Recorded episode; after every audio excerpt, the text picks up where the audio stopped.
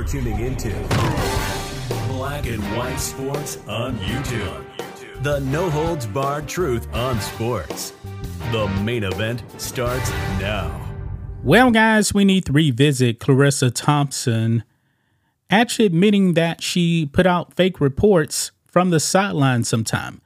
I believe it was actually mainly from her earlier career, but she had actually mentioned this to um to Erin Andrews before in the past. Nothing has happened to her. Now, of course, she's on Fox Sports, and also she is on Thursday Night Football, which is owned by Jeff Bezos and Amazon. They actually put that on on Thursday Night Football. Now, when it comes to sideline reporting, the number one figure when it comes to sideline reporting has been Michele Tafoya. Now, she is no longer actually doing um, sideline reporting anymore. She was on with uh, NBC for the longest time. And when you think of sideline reporting with the NFL, you think of Michele Tafoya. Now, she's actually more engaged in like uh, politics now and doing her own thing. But she actually appeared on Outkick and she weighed in on Charissa Thompson admitting that she lied. So we're going to be diving into that here in this video. So let's jump over here to Outkick, guys. Right here. Michele Tafoya on Charissa Thompson making things up. I was disappointed. Now we got a six minute clip here. And they're going to be talking about um, Charissa Thompson and, you know, the state of um, the media in general. Okay? Now, to me, journalism is pretty much dead. There's a whole bunch of fake news out there. I don't trust the mainstream media whatsoever. But let's go ahead and um, listen in to this right here. Let's play it. Uh, you mentioned that this was a story that you wouldn't touch unless you got some sort of additional information before the game spoke to them on the phone personally. Uh, well, this rings a bell uh, in terms of recent events with what we've been hearing from Charissa Thompson, also a longtime sports broadcaster. And she had mentioned on a podcast, she actually said she mentioned it even uh, further back than this, but she reiterated it recently on a podcast that she had a habit when she would be on the sidelines of falsifying information that she would get from coaches or players in order to craft her halftime reports, saying if she wasn't able to actually speak to them, she would just make something up. She later tried to clarify, oh, you know, no, I would just actually take what they would tell me earlier in the game and rework it a little bit, knowing that it probably would have gone in that same direction. Anyways, a lot of people weren't buying it. Uh, it was, even if it is true, it's a horribly stupid thing to say out loud. Michele, mm-hmm. when you heard that, what went through your mind and what kind of damage does this do to the reputations of all the sideline reporters that are out there actually doing their job and making sure all of their information is 100% accurate? To your first question, what went through my mind? Initially, I looked at it and I thought, for some reason, I think she's not going to pay any kind of substantial price for this. Um, I, that was my gut reaction. And I thought she probably should they might want to take her off the air for a couple of weeks just because this is this is damage control. They didn't see it. Amazon didn't see it that way. Fox didn't see it that way. That's fine. That's totally their prerogative. But I was disappointed. I know Charissa a little bit, a really nice person, but this is not mm something that you do. And as you said, to say it out loud, I think where she really hurt herself was when she said, I said this earlier and I didn't get fired then. So I'll say it again. I made stuff up. Now, I'm going to stop right there. Is it really surprising, you know, that she didn't get fired, she didn't, she didn't get punished? I mean, all you got to do is look at the state of the mainstream media.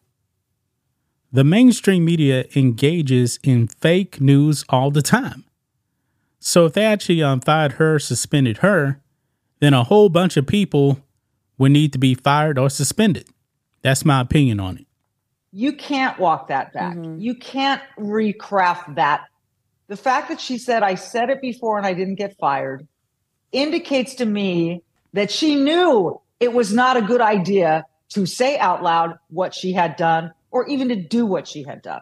So for her to come back and say, no, no, no, I chose my words incorrectly. Well, wait a minute you you just said I didn't get fired the first time I admitted it, so I probably won't get fired the second time I admit it.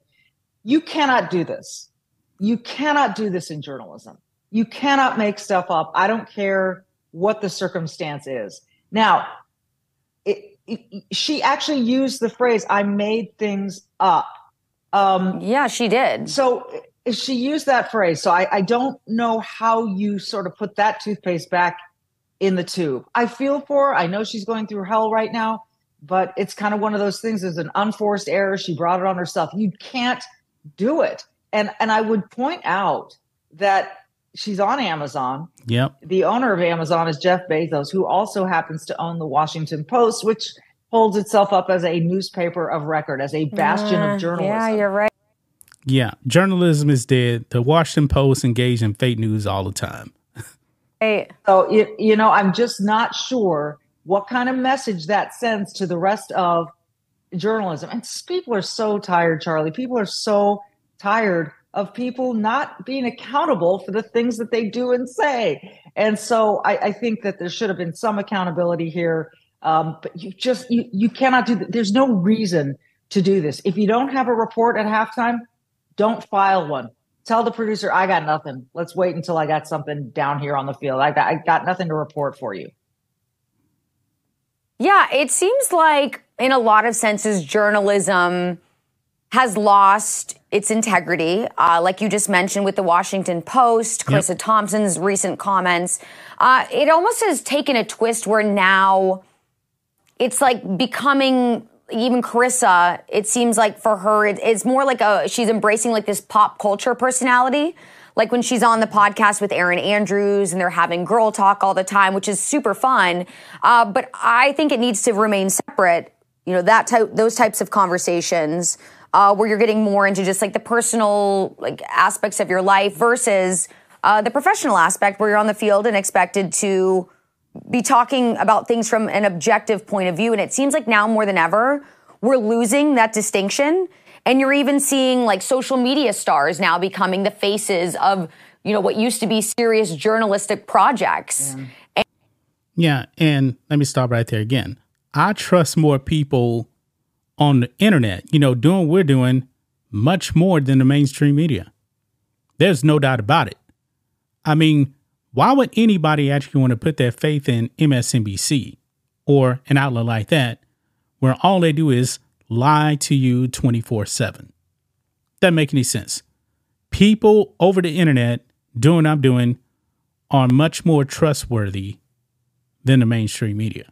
And yeah. it's it's you know, for someone, for me, like I, I took the traditional route. I started in local news. I worked my way up. Uh, I went on to work, you know, the free ESPN. I came here. I, I, had a variety of different jobs, you know, and I know you took the same traditional route. Uh, but it's interesting now to see the landscape of journalism and and where it's going.